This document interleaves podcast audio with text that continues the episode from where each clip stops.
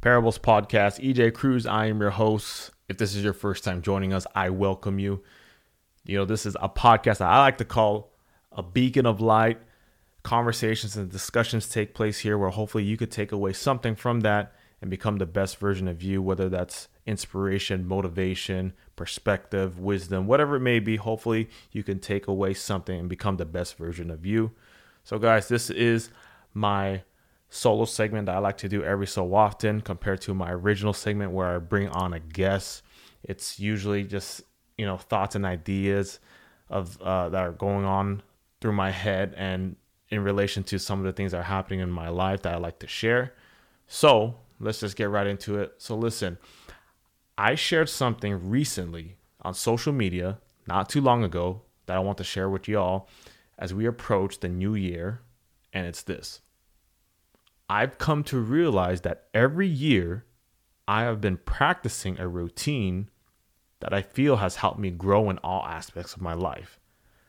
And you know, it's one of those things you know you have been doing for a while, but now you recognize and have identified that you know it's actually been beneficial and it's and it's had it's served you you know and i didn't realize it until i was sharing a conversation with my good friends from power wealth athletics uh, stephanie tran and lauren pond who by the way was on episode 40 of the podcast if you have the chance to listen to that and you know we were discussing our goals moving into 2020 and i was explaining to him how i've been looking into outsourcing as much work as possible so i could free up all the time all my time and just overall be more efficient.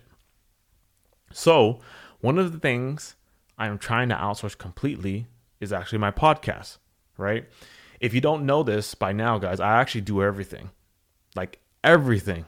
It's a it's literally a one man team over here. You know, I I I do the scheduling, I record, I do the editing, I promote it, you name it, I do it all.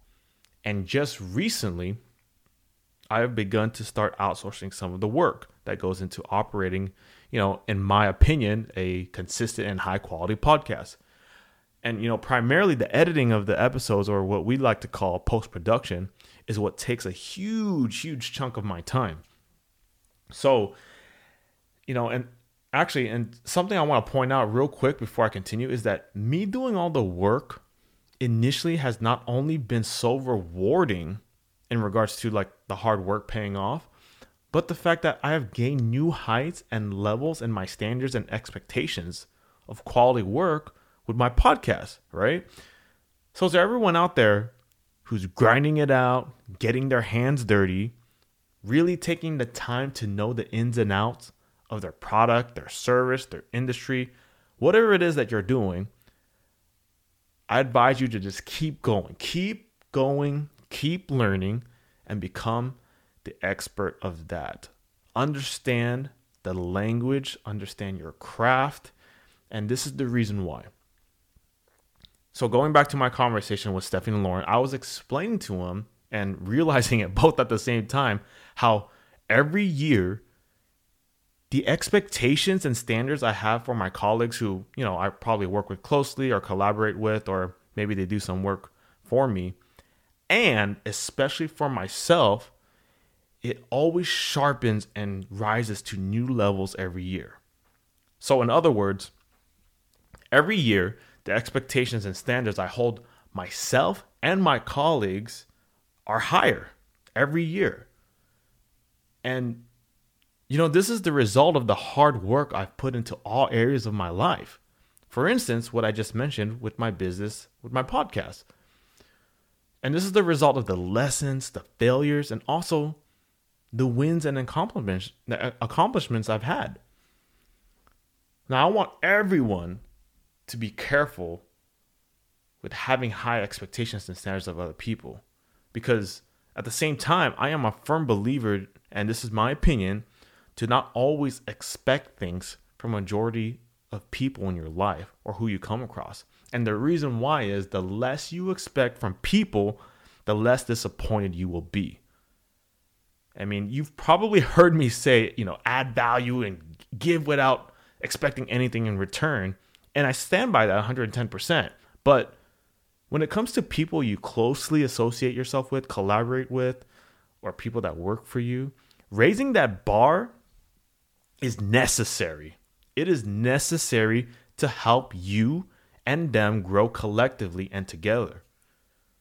But again, having higher expectations and standards every year is so important. And I've come to realize how much that has been a game changer for me because it has been an asset to my growth in all areas of my life. Looking at it in a different perspective, if I didn't practice this routine, I more than likely would be pushing myself into the danger zone. And that danger zone I'm talking about is the place of complacency and comfort, which, if you don't know by now, is a place we all want to avoid in regards to our growth. So I say this moving into 2020, I want you to evaluate and ask yourself are my standards and expectations of myself and the people I work with higher than last year? How comfortable am I in this area of my life that I want to improve on? Is it time I raise the bar? Look, try it out and let me know how it works for you. Cheers to the new year. I pray all of us reach our goals and come closer to becoming the best version of ourselves. See you guys next time.